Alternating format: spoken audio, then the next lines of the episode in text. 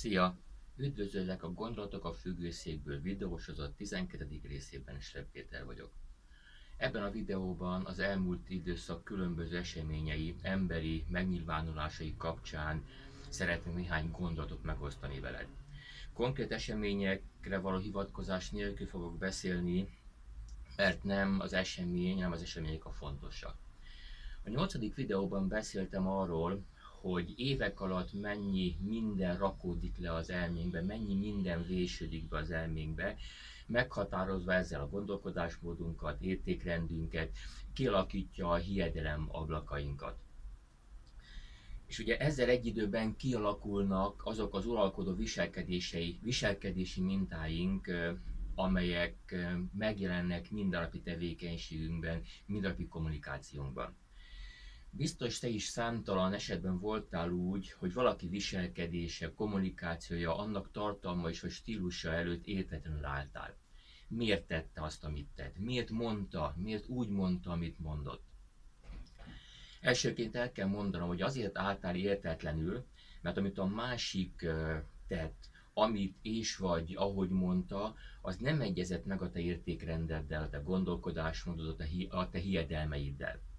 Másodszor el kell mondanom, hogy az, a, a, amit a másik tett, azt, amit mondott, és ahogy mondta, azt azért történt, mert megegyezik az ő értékrendjével, megegyezik az ő értékrendjével, a hiedelmeivel, a gondolkodásmódjával.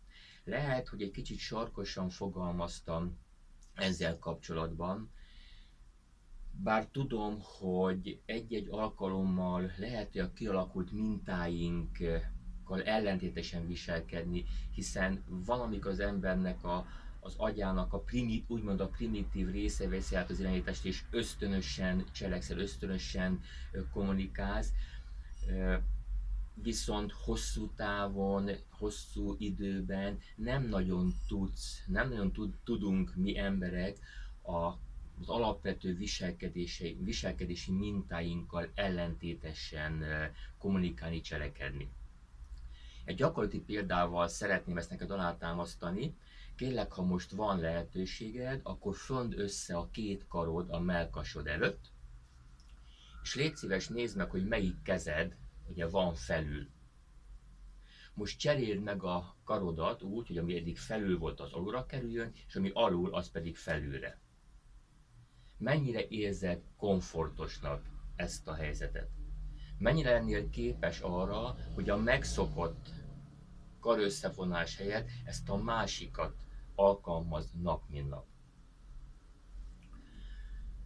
Igen, amikor egy ember bánt egy élőlényt, akkor az azt jelenti, hogy ez a bántás belefér az értékrendjébe. Lehet ez a bántás verbális, vagy lehet ez a bántás fizikai. Ha valaki megkárosít mást, akkor az belefér az értékrendjébe.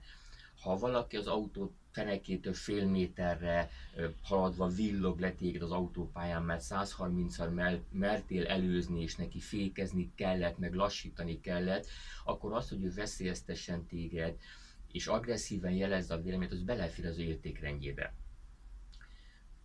Sajnos én olyan jeleket látok, hogy egyre több az olyan viselkedés és kommunikáció a körülöttem levő nagy, szűkebb vagy tágabb világban, és ezeket úgy napi szinten megélem, amelyek számomra negatív minták, az én értékrendemben, gondolkodásmódon ellentétesek. Természetesen tudom, hogy ami számomra negatív minta, az mások számára követendő példa. Ezt elfogadni nem tudom, és nem is kell, hogy elfogadjam, viszont tudomásul veszem. Nem akarom és nem is tudom megváltoztatni a másik ember értékrendjét, erre csak ő képes. Minden kornak és rendszernek megvolt és megvan a kialakult és elfogadott értékrendje. Vannak, akik gond nélkül el tudják ezt fogadni, vannak, akik évek alatt beleszoknak, és mindig vannak, akik ilyen területen is kilógnak a sorból. Én úgy gondolom, hogy minden, mindennek ellenére vannak egyetemes, mondhatnám talán úgy is, hogy örökértékek. Bár biztos vagyok benne, hogy ebben is vannak eltérő vélemények, én ilyen egyetemes értékeknek gondolom többek között az empátiát, a segítőkészséget, a jó akaratot, a toleranciát, a bizalmat, a szeretetet, a nyitott gondolkodást, az önfejlesztést, az egészséget, a becsületességet, a megbízhatóságot, az egymásra való figyelést.